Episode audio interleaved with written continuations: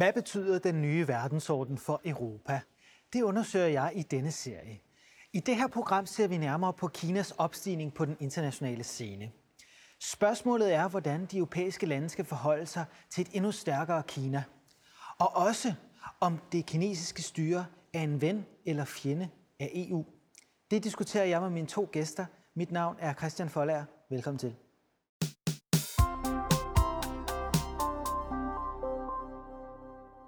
Og også velkommen til mine to gæster. Ulrik Federspil, øh, forhenværende diplomat og i dag formand for det udenrigspolitiske selskab. Hvad laver I i det udenrigspolitiske selskab, Ulrik? Øh, ja, vi laver mange ting, seminarer og, og foredragsrækker. Vi laver også rejser. Jeg håber snart, vi kan komme både til USA og Grønland. Det er de to rejser, vi har planlagt. Øh, og så er vi jo en medlemsbaseret organisation. Vi har en 1700-1800 medlemmer, hvilket vi er sådan set er ret stolte af. Vi vil gerne have flere medlemmer, men, men det er noget af det meste, det udenrigspolitiske selskab har haft. Så det er øh, en, en øh, forening, som er dannet efter 2. verdenskrig for at højne øh, diskussionen om dansk udenrigspolitik. Det er jo også det, vi prøver at gøre her i, i det her program, så tak fordi du var med. Og også velkommen til dig, Bertel Holin. Du er tak. professor emeritus, og så har du også været du er leder af China Security Studies ved Københavns Universitet. Hvad laver I øh, i sådan en form for tænketank? Ja, det er nemlig en, en form for en tænketank. Det er jo også en, en form for at, øh, et, et, at skabe et netværk omkring øh, Kina, øh, som jo øh, naturligvis spiller en, en, en hovedrolle i det her. Og når det specielt er med hensyn til uh, sikkerhedspolitik, så er det fordi, det er, ligger i det, der hedder øh, Center for Militære Studier, øh, som jo også er ved Københavns Universitet. Øh, og, og det vi gør, det er jo blandt andet at lave en organisation, der hedder Think China, og det er hele universitetet, som faktisk optræder som en slags tænketank, øh, som vedrører alt med Kina, altså på alle områder. Altså selvfølgelig både det, det, det kulturelle og senere specielt Kinas studieområde, men jo også Kinas rolle i verden og, og jo også andre fakulteter end øh, det samfundsvidenskabelige øh, og, og, det, øh, og det humanistiske er, er involveret. Så det er faktisk hele øh, Københavns Universitet, der er repræsenteret i dette Think China, som jo udgiver en række ting, og det er jo det, vi også gør øh, altså i, i vores lille projekt omkring øh, security. Altså vi, vi skriver, vi øh, holder en række konferencer. Vi har ikke så mange af dem i øjeblikket, altså, men øh, det kommer igen. Altså, det har været meget omfattende, øh, men øh, det er en meget vigtig del, altså at, at inddrage øh, ikke alene universitetet, men selvfølgelig hele Danmark, øh, fordi vi har også øh, forbindelser til, til, øh, til, til, til Kina-folk øh, overalt i Danmark, og naturligvis også internationalt. Og jeg har inviteret jer her i dag, fordi I har beskæftiget jer med international politik hele jeres liv. Okay. Og noget af det, der har ændret sig i den periode, det må i særdeleshed siges at være Kina.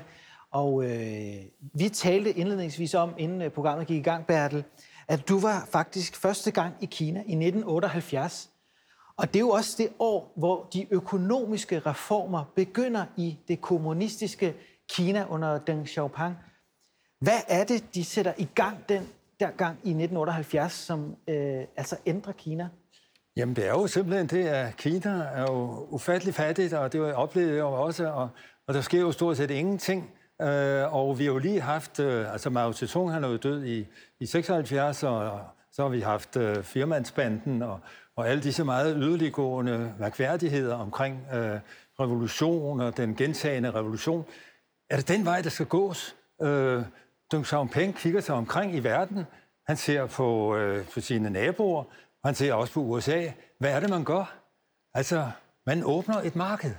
Altså, det er jo det nye i en markedsøkonomi, og det har man jo aldrig haft i Kina. Altså, da jeg kom, ikke, der, der i 78, ikke, der er jo stadigvæk øh, øh, store landbrugskollektiver, og der er ingen privat ejendom, og der er ingen, ingen ejer noget som helst. Altså, det er i den grad kollektivisme. Og nu åbner man og siger, det er altså en ny tid, og øh, nu skal vi ikke alene åbne indad til, øh, men vi skal også åbne udad til. Det er verden, vi skal kigge på. Hvordan har du oplevet det igennem, igennem din tid i, i diplomatiet, Ulrik? Den her åbning af Kina, reformprocessen. Hvad er det for nogle forandringer, der det har skabt i Kina? Jamen, det er nogle, nogle, øh, nogle helt uhørte forandringer, øh, der er sket på relativt kort tid med så mange mennesker. Og øh, Bertel har været der før mig. Jeg var der første gang i begyndelsen af 90'erne. Men der var der jo også cykler. Altså jeg kan huske, øh, man kan også huske, at danskerne begyndte jo også at købe cykler, der var købt i, i Kina. Ikke? Altså, øh, men i dag kan man jo ikke opspore en cykel i Kina. Altså, det, det er biler det hele, og lastbiler og så videre. Øh, så der er sket på en meget, meget kort periode, historisk set meget, meget kort periode. Når man tænker på, hvor lang industrialiseringen tog i Europa og USA, øh, og sammenligner med, hvor kort tid fra Deng begyndte, som, som Bertel siger, til hvor vi står i dag, øh, hvor de er langt fremme i IT-revolution og så videre, så, så er der jo sket en enorm revolution på det økonomiske område. De sidste par år øh, har vi set, at væksten er faldet en, en smule i Kina, men fra 78 til 2013 voksede den kinesiske økonomi med gennemsnitligt 9,5 procent om året, hvilket jo for de vestlige lande i dag er helt uhørte øh, vækstrater. Vil væksten kunne fortsætte i Kina, den her moderniseringsproces, uden også at lave politiske reformer, øh, Bertel? Øh, naturligvis ikke. Øh, og det er jo det, der er det kæmpe store problem i øjeblikket med Xi Jinping, øh, som jo strammer mere og mere. Øh, han lover at, få, at give reformer. Øh, nu, nu, nu skal markedet igen spille en, en, en stor rolle. Det har det jo så gjort længe, ikke? men, men, øh, men det, det modsatte er i virkeligheden ved at ske, at, øh, at man fra kinesisk side altså, øh, er, er mere øh, omhyggelig med, med styring. Og, øh, og det er jo det, som i virkeligheden skulle lette øh, omgangen med, med verden. Det er, at, øh, at den, den, skal vi sige, den, den statslige styring af økonomien skal blive mindre. Det er den ikke blevet. Den er, der er strammet til, og vi ser det jo i meget, meget høj grad, når vi så ser det i forhold til USA, øh, hvor USA jo netop angriber Kina for ikke at have åbnet, og, og dermed også, altså specielt under Trump, altså at komme med alle disse øh, meget, meget kraftige angreb på Kina.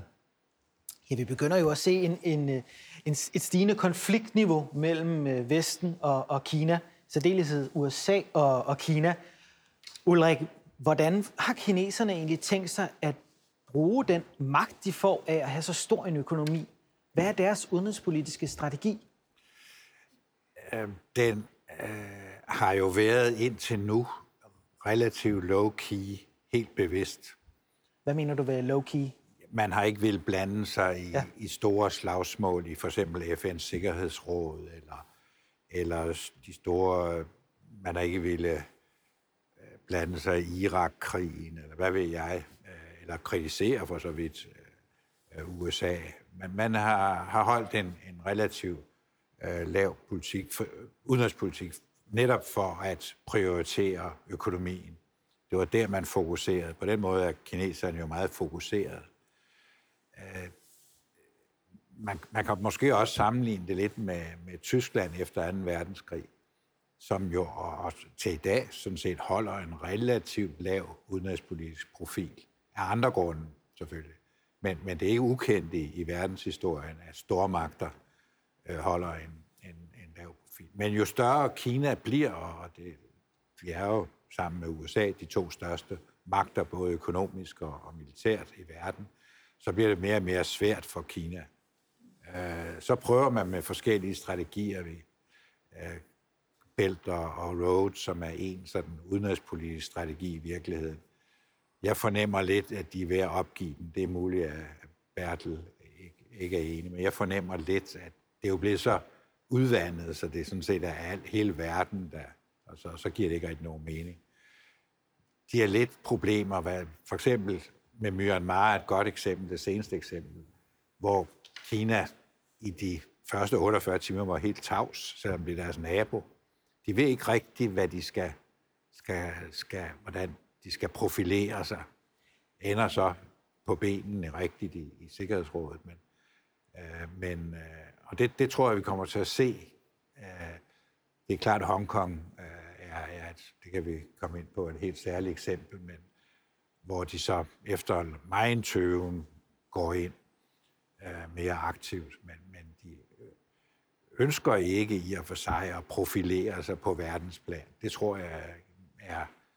Øh, jeg kender også nogle af dem, der rådgiver øh, Xi Jinping, så, så det er ikke bare noget, jeg sidder og siger her teoretisk.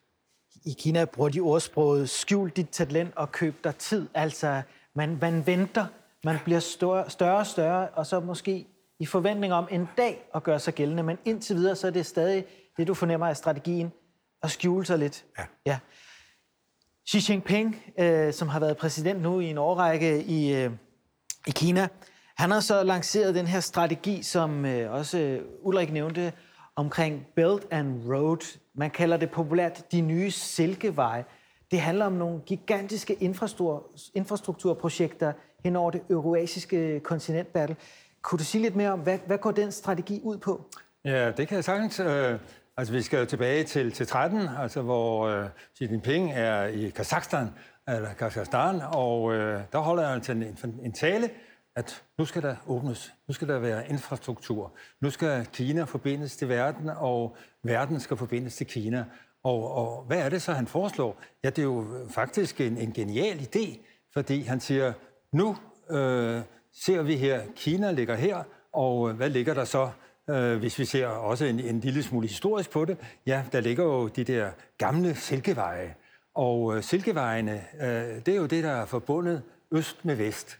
Og øh, det skal vi så udnytte igen, og til vis fordel, ja, men naturligvis øh, til, øh, til de lande, som ligger omkring, siger Xi Jinping naturligvis. Ikke? Fordi de får så ekstra infrastruktur. Når man siger infrastruktur, så er det jo ikke bare med veje og jernbaner. Jernbaner er jo faktisk meget, meget vigtigt. Altså, i øjeblikket kører der altså, tog øh, flere gange om, om, øh, om dagen, altså fra Kina, fra Chongqing og så frem til Duisburg øh, Berg i, i, i, øh, i Tyskland. Og øh, altså, det er jo så øh, øh noget, der tager, hvad, jeg tror, det tager øh, i alt øh, 16 timer, i modsætning til, hvis du skulle sejle, så det ville være langt til dobbelt eller tredobbelt. Så der er altså det der, når jeg siger, at det ikke alene er jernbaner, det er så også øh, forbindelseslinjer, det er, øh, det, det er øh, at hele industriområder, øh, som skal flyttes, Kina siger, jamen vi er jo ved at blive mere udviklet, så der er nogle ting, som vi måske gerne vil have, skal lægges andre steder hen. Og det hjælper de jo så med at lave store industriparker.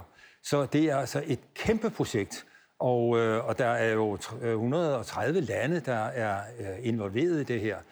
Øh, og øh, man kan jo sige, at det har selvfølgelig også nogle, nogle, nogle ulemper, men for Kina har det yderligere den fordel, at øh, det trækker jo den del af Kina, som har været den svage del, altså den nordlige del, øh, og ikke særlig øh, udviklede del, den bliver jo, det bliver jo så i den grad også udnyttet.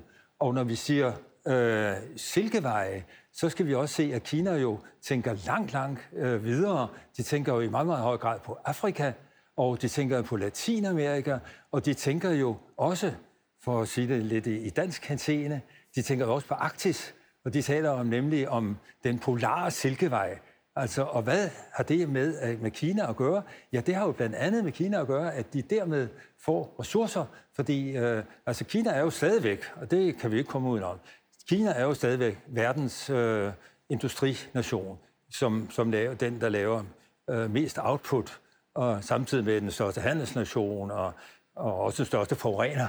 Men, øh, men, men, men det betyder jo, at, at Kina jo øh, stadigvæk får holde sig levende, for at øh, øh, folket ikke skal gøre alt for meget oprør, så skal man altså sørge for, at der kommer øh, hele tiden vækst.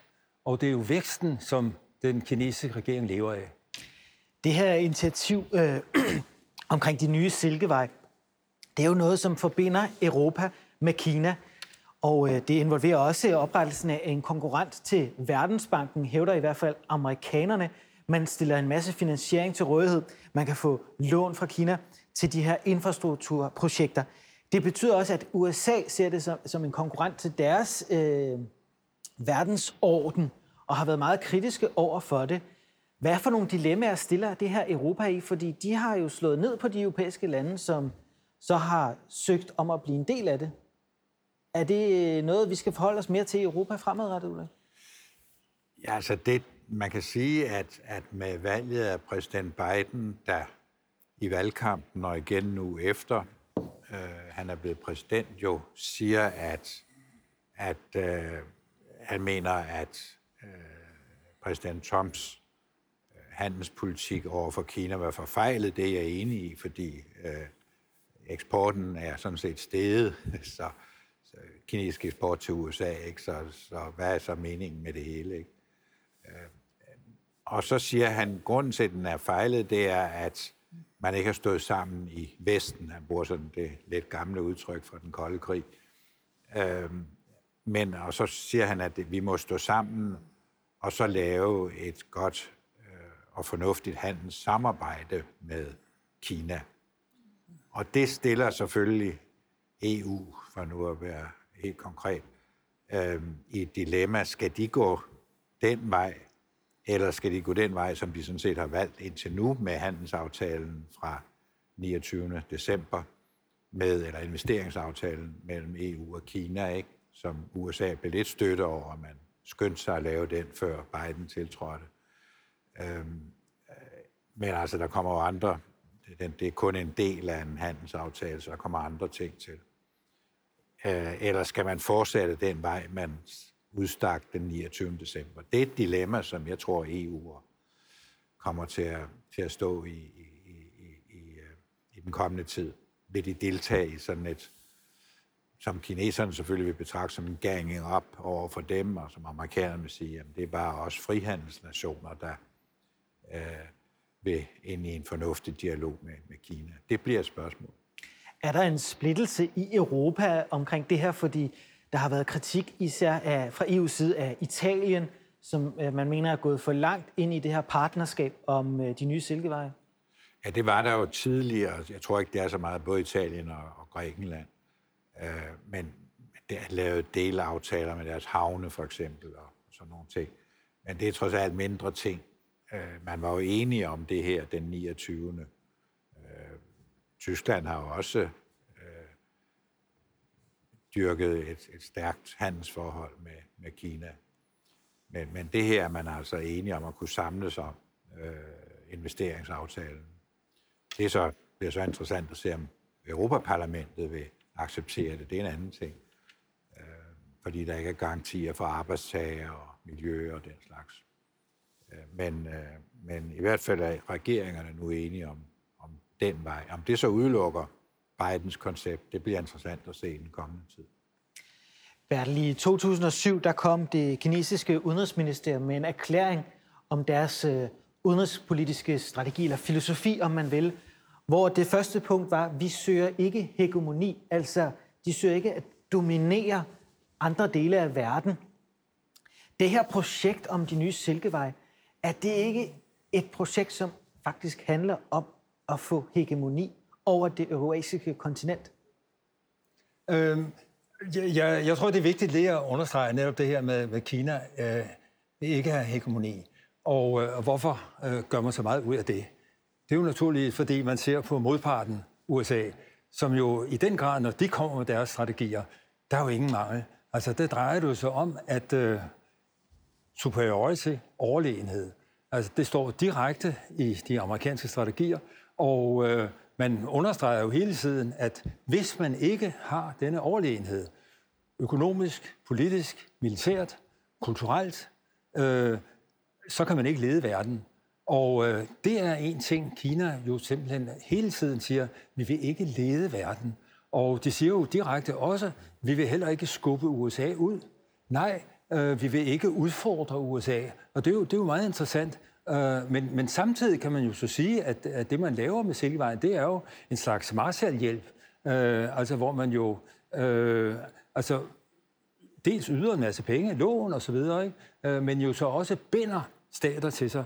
Og det er jo det, man jo snakker meget om øh, i for øjeblikket. Det er jo det, der man kalder, øh, altså der er en trap, altså når man øh, får for mange lån, og fordi meget af det er jo ikke gaver, det mest er jo lån. Altså ligesom det jo øvrigt også var, altså dele af, af, af Marshallhjemmen. Men, men, men øh, disse traps, altså de, øh, de er også ved at, at, øh, at komme op på bordet, og man ser jo en række øh, lande, altså som, som direkte er begyndt at gøre rigtig meget, meget røvl. Og, og, og der kommer det ene eksempel efter det andet, altså hvor, hvor man kan se, at Kina jo også nu er begyndt at overveje, går vi for kraftigt frem? Altså det er jo hvis i helt givet nogle overvejelser, man har i Kina. Altså er det ikke for voldsomt? Fordi hvad er Kina bange for, når det kommer til stykket? De er jo i meget, meget høj grad bange for, den, øh, at, at andre lande føler sig truet af Kina. Øh, nu er der mange eksempler på, at øh, Kina alligevel truer, men, øh, men, men det afgørende er, at øh, Kina vil ikke se sig selv som trussel. Øh, og for at undgå det, øh, så går man meget, meget ud af det her. Jamen, vi vil ikke lede verden, som USA gør, øh, fordi det er jo faktisk at sætte andre ud af spillet. Ulrik, det stiller jo, øh, de europæiske lande og EU i en række dilemmaer og alt det her. Og øh, indtil nu, så har man betegnet Kina, så, ja, ikke indtil nu, men indtil for nylig, har man betegnet Kina som en strategisk partner, men i 2019, der ændrede tonen sig øh, rimelig radikalt til, at man nu pludselig betegnede Kina som en systemisk rival øh, på den internationale scene. Så på den ene side øh, vil man gerne handle med dem, man øh, er med i det her projekt. På den anden side er det en, er det en rival. Hvad er egentlig EU's Kina-politik? Jamen, det, det er en farlig retorik at komme ind i, fordi det... Og betegne kan, det som systemisk rival? Ja, ja, fordi det kan implicere, at man ønsker at ændre systemet i, i Kina. Og det øh, tror jeg, alle er enige om, at, at den drøm, man måske havde i sin tid, om at når de kommer over et vist velstandsniveau, ja, så vil de blive demokrater og opgive kommunismen. Øh, det, det er en en drøm, som, som i hvert fald amerikanerne ikke har, og som europæerne ikke burde have. Fordi det, så, så handler man både politisk og økonomisk på et forkert grundlag. Øh, så, øh, så det skal man, man må handle med de systemer, der er, og, og så øh, se at få det bedste ud af det. Ikke? Og selvfølgelig er der en grænse øh, for nogen, ikke? men det er et kommunistisk system, og og, øh, og vil formentlig være det i, i mange år fremover. Så det må man acceptere, hvis man overhovedet vil handle med dem, og det vil vi jo alle sammen. Øh, så det, så øh, jeg vil sige, at man skal stadigvæk have et strategisk partnerskab på en eller anden måde.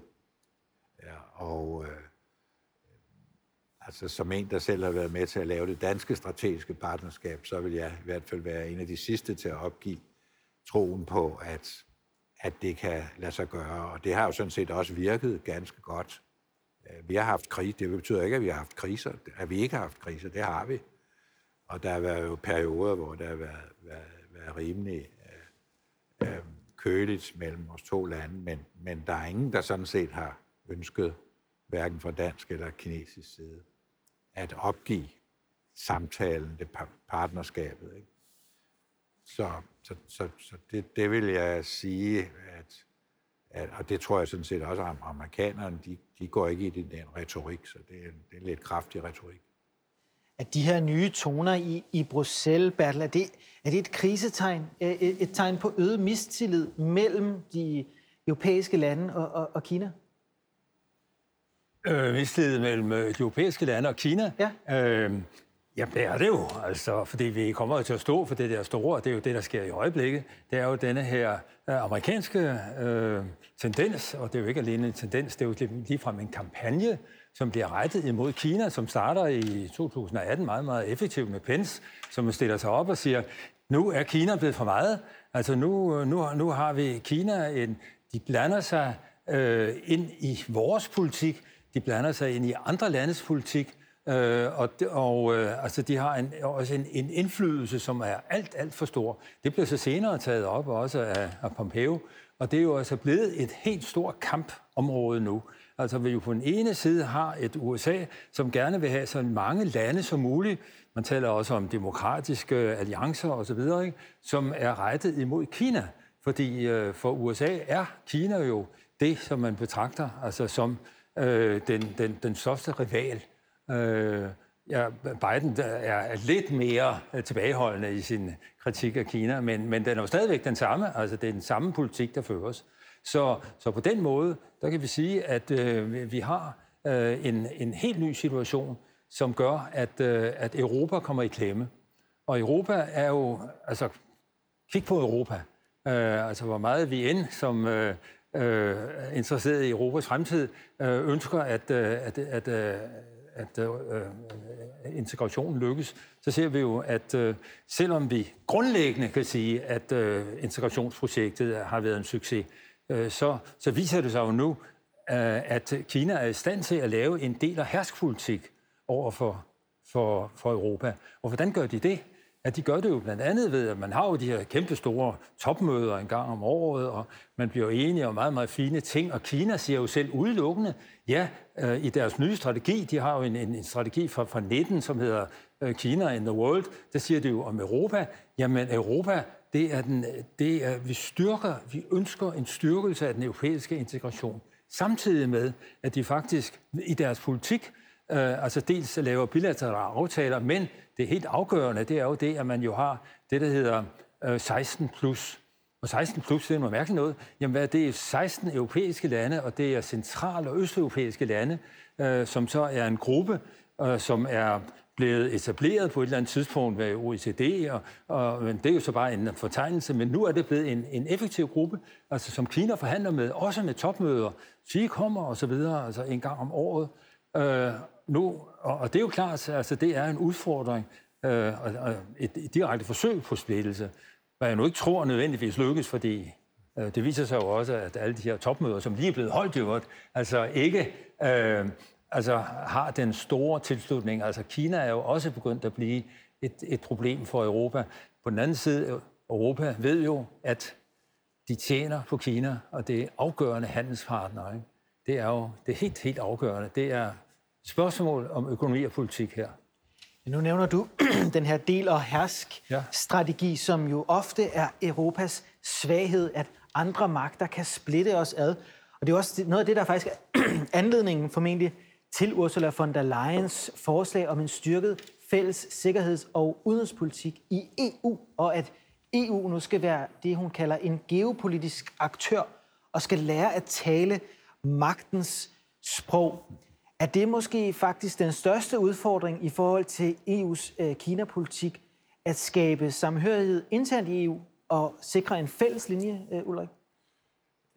Ja, på det udenrigspolitiske, men altså sådan set jo ikke hidtil på det handelspolitiske. Der er jo lige indgået en, en aftale.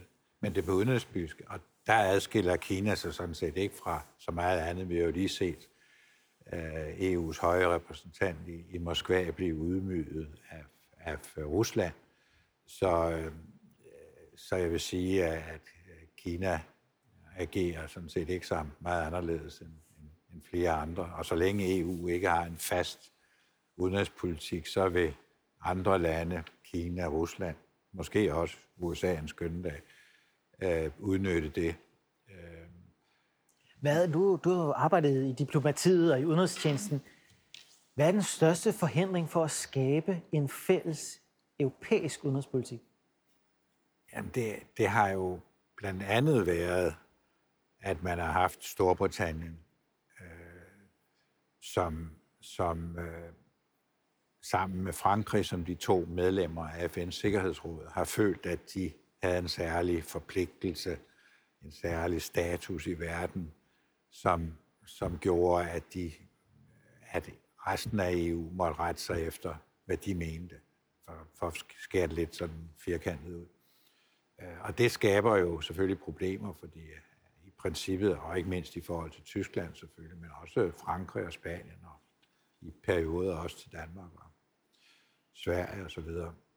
Øh, så øh, nu er England så ude, og øh, det burde, og det er også derfor, at Ursula von Leyen øh, måske lidt mere skarpere sprogbrug end nogen tidligere kom, øh, kommissionspræsident har, har udtalt sig på den måde, fordi hun har en forventning om, at det kan blive lettere. Øh, det må vi se, om det kan. Øh, forløbig er der jo ikke nogen fast øh, udenrigspolitik. Øh, og, og som sagt, øh, øh, den spanske, tidligere spanske udenrigsminister, nu høje repræsentant, ageren i, i Rusland, var, var absolut ikke en stjernestund for EU's udenrigspolitik. Nej, der opstod en, en hel del polemik om, at øh, EU's øh, udenrigspolitiske repræsentant tog til det her møde i Moskva, øh, og der var igen den der splittelse i Europa, som blev blotlagt for, for resten af verden. Når vi taler om Kina, så er det jo også et spørgsmål om, at øh, om de udgør en sikkerhedspolitisk risiko for Europa. Altså, den her vækst, de har haft økonomisk, er også blevet brugt til militær oprustning. Ja. Og man har på, for nylig haft øh, militærøvelser med russerne, og man har også diskuteret offentligt, om russerne vil indgå en alliance med kineserne. Er Kina en, en trussel for Europa? Øh, i dag, eller kan det, det, det blive det? er jo lidt interessant, fordi det er jo ikke alene EU, der beskæftiger sig med det, er også NATO. Og NATO, øh, Stoltenberg nedsatte her for nylig sådan en lille gruppe, der skulle beskæftige sig med det. Og øh, ja, men de kom jo med noget, at ja, selvfølgelig, altså det rykkede jo nærmere på, og så videre, og så videre. Øh, men, øh, men man kunne ikke direkte udpege Kina som en trussel. Øh, men det var selvfølgelig en udfordring på mange måder. Men hvis vi ser på det, øh, altså fra de, de enkelte landes øh, øh, side, så ser vi jo, at de er jo begyndt at blande sig nu. Ikke? Altså vi ser både Frankrig og, øh, og øh, UK, altså blande sig og deltage i øh, øh, aktioner i det sydkinesiske hav. Og, det er jo en, en, faktisk en meget, meget ny ting, at Europa altså begynder at blande sig der, og siger jo selvfølgelig noget om, øh, i hvilken retning Europa vil gå, øh, når presset fra USA bliver alt for stort. Altså hvor øh, vi ser den her store øh, kampagne, som øh, USA fører imod Kina. Øh, og, og det er selvfølgelig en styrkelse af det. Samtidig med ser vi jo også i Østasien en styrkelse af, af de grupperinger, som øh, USA altså har sluttet op omkring, og som jo er på en måde øh, i anførselstegn Kinas fjender, og, og det er jo øh, det, man kalder the Quad, altså det er de, de fire store lande, øh, som nu, øh, som nævner den i den her sammenhæng. Altså det er Indien, det er Japan, og det er øh, Australien og USA. Altså det, det, det er en ret ny ting, som øh, Kina selvfølgelig ser med stor, stor alvor på, at det overhovedet er blevet til noget. Ikke? For det, det er jo først her i de sidste par år, ikke, at man begyndte at have de her øh, nogle egentlige organiseringer omkring det, og nu begynder man selvfølgelig også at have, have, have afprøvning af, af, af kort styrke. Men det der med, at Indien er med, det er jo klart, altså det er jo en, en øh, virkelig, virkelig en hård klud i hovedet på, på Kina, ikke? Mm. Øh, som i øvrigt har et, et meget dårligt forhold til, øh, til Indien. Hvad siger du, Ulrike? Er øh, Kina en potentiel eller reel trussel i dag mod øh, Europa? For Europa? Altså, man tror ikke, man skal se det så, øh, så, så snævert. Altså, jeg er enig i, at man må jo bringe NATO ind i det, som, som, som Bertel siger. Øh, og øh, altså, historisk set, jeg tror ikke, der er nogen, der sidder i Europa og ryster for, at, at, den røde her, som man kaldte det i gamle dage, rykker ind i, i Tyskland eller i i, Frankrig. Øh, og jeg tror ikke, at kineserne, eller det har de jo ikke, altså historisk set har de jo ikke været imperialister, rent militært. Altså det, der er ikke noget eksempel på det. Øh, det, som man skal kigge på nu, det er deres agering i, i deres nærområde, specielt i det sydkinesiske hav og over for Taiwan. Og det, det er der, at konfliktpunkterne ligger de ønsker ikke sådan en ganging up, som de ser det, som The Quad eller andre, øh, og Filippinerne og så videre, øh, og, og, og ønsker øh, at dominere, på lang sigt ønsker de at dominere det øh, område. Øh, det er der skrevet meget om af, af, af kloge mennesker, og, og en af de klogeste er måske den tidligere premierminister i i Singapore, grundlægger af det moderne Singapore, som i et nyligt interview har sagt, at, at der er for ham ingen tvivl om, at der er formentlig ikke mange, der kender Kina så godt som han, øh, at det er det, de vil, dominere deres nærområde, for at være sikker på, at der ikke er nogen, der truer dem i det, fra deres nærområde. Så konflikten kommer til at være i Stillehavsregionen, ja. og ikke over hos os Nej. i Atlanterhavs Nej regionen. Hvis vi skal se på, hvordan EU skal håndtere det her fremadrettet, så er dilemmaet vel, om vi skal stå på egen hånd og have vores egen strategi, øh, om vi skal læne os op af amerikanerne og deres øh, forslag om en alliance af demokratier, eller om vi som noget helt tredje skal alliere os med kineserne ja. øh, og russerne eventuelt. Ja. Hvordan, hvad, hvad Jamen ser det, du af det, muligheder? er jo, det er jo lige præcis, Ja, hvad- hvad lige skal præcis det, her, Bertel? det her emne, ikke? Og som er ekstremt vigtigt i øjeblikket, og som hele tiden vender tilbage. Og det er jo denne her øh, ting, som jo meget er opstået altså, i Frankrig, eller, eller er en fransk idé, det er jo det, at øh, man skal have strategisk autonomi i Europa. Og det er jo klart, altså, det, det er jo ikke noget nyt. Det har de jo set, altså også under den kolde krig, altså hvor Frankrig jo ikke engang var med i NATO på et tidspunkt, trak de sig helt ud af, af selve organisationen, ikke? Og, og øh, det er jo helt utroligt, at de vendte tilbage om sider, ikke? Men nu er det genopfrisket, den der idé, som jo kommer i mange, mange forskellige versioner, og, og, øh, og, og, og det er klart, altså, øh, når, når Tyskland ser på det, så bliver de jo bekymrede.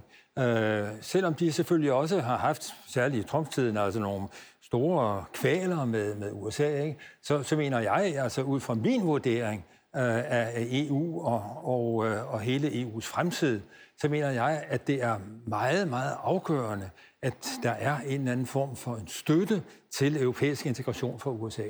Og derfor mener jeg, at øh, den, at den atlantiske linje altså stadigvæk er en meget, meget stor del, også når det kommer til stykket af den amerikanske politik. Altså i gamle dage, øh, skal vi ikke så lang tid tilbage, altså øh, efter den kolde krig, ikke, der, der talte man jo samtidig om, at, jamen, at øh, det var en, øh, en, øh, øh, en diplomat, der hed Holbrook, som sagde, uh, America is a European power, var et stærkt ord at sige, ikke? Uh, men ikke desto mindre er det jo.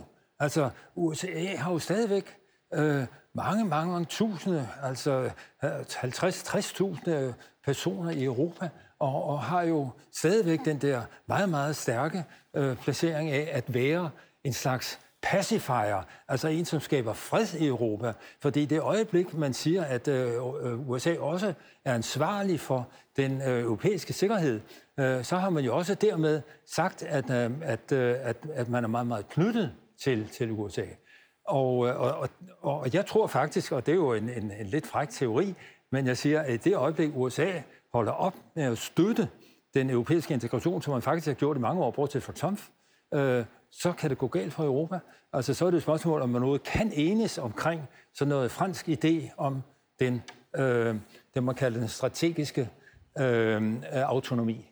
Ja, de endte på et kompromis med Tyskland, sådan, ja. så strategien for Europa nu er en åben strategisk autonomi. Ja, netop, netop. Altså, man har på er jo udvalgte meget, områder... meget fikst. Altså, tyskerne, de er jo meget omhyggelige, det der. De er meget omhyggelige, De kan vi- ikke lide magt. Nej, det er Selvom, det.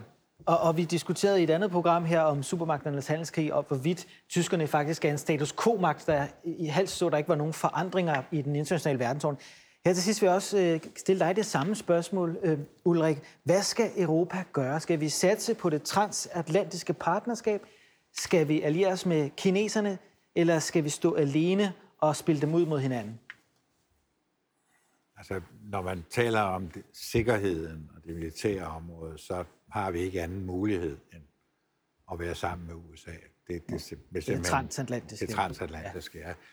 Og, øh, og det er jo også det, USA har været udtryk, har udtrykt på forskellige måder, bortset fra Trump-perioden.